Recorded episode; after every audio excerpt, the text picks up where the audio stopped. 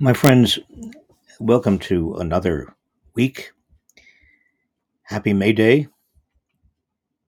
Guns and abortion constitute the sharpest divides in American politics right now, with Democratic lawmakers almost uniformly in favor of limiting access to guns and maintaining access to abortions, and Republican lawmakers on the opposite side of both issues.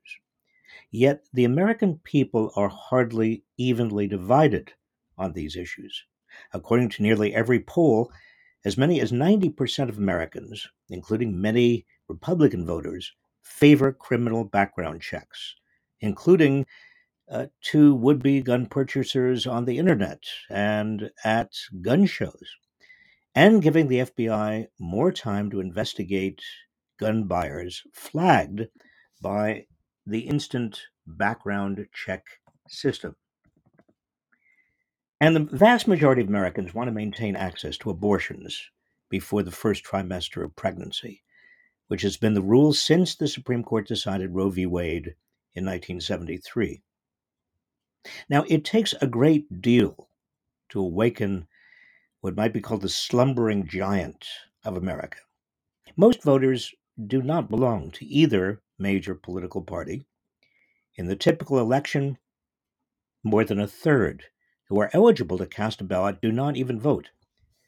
The twenty twenty U S presidential election was something of a rarity in this regard, featuring a record turnout, with about one hundred fifty-eight million Americans voting, eighty-one million for Joe Biden, seventy-four million for Trump, but one-third of eligible voters, approximately seventy-seven million Americans, did not vote.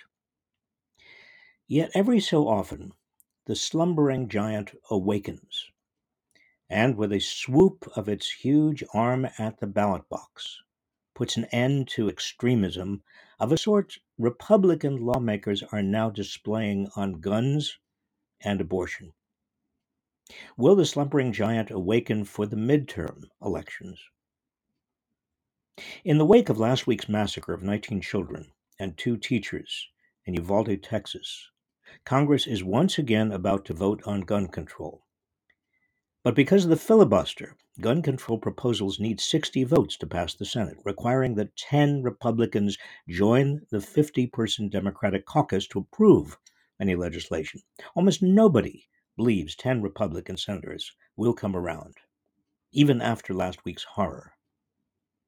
Weeks ago, after the leak of a draft opinion in the case of Dobbs versus Jackson Women's Health Organization, written by Samuel Alito and evidently joined by four other G O P-appointed justices, which argues that no right to abortion can be found in the Constitution or read into the Fourteenth Amendment, and that therefore no such right exists, Senate Democrats tried to codify a national right to abortion.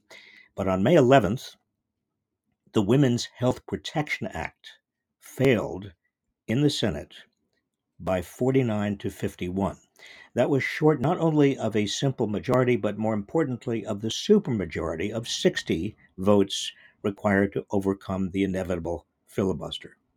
Only the West Virginia Democrat Joe Manchin crossed party lines.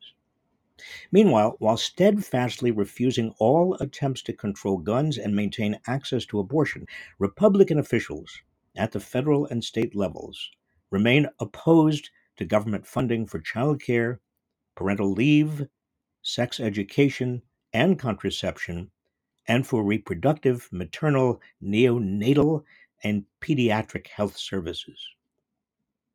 Now, many pundits are convinced that the Democrats are doomed to lose the House and Senate in this November's midterm elections, as well as the presidency in twenty twenty-four. They they point to the fact that after fifteen months in office, Biden is polling badly at around forty percent.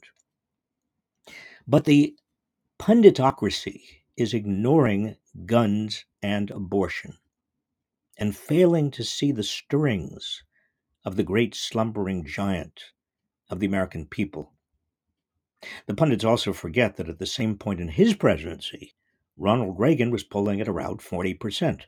But as inflation declined, Reagan ran for re-election against Walter Mondale and won forty-nine states.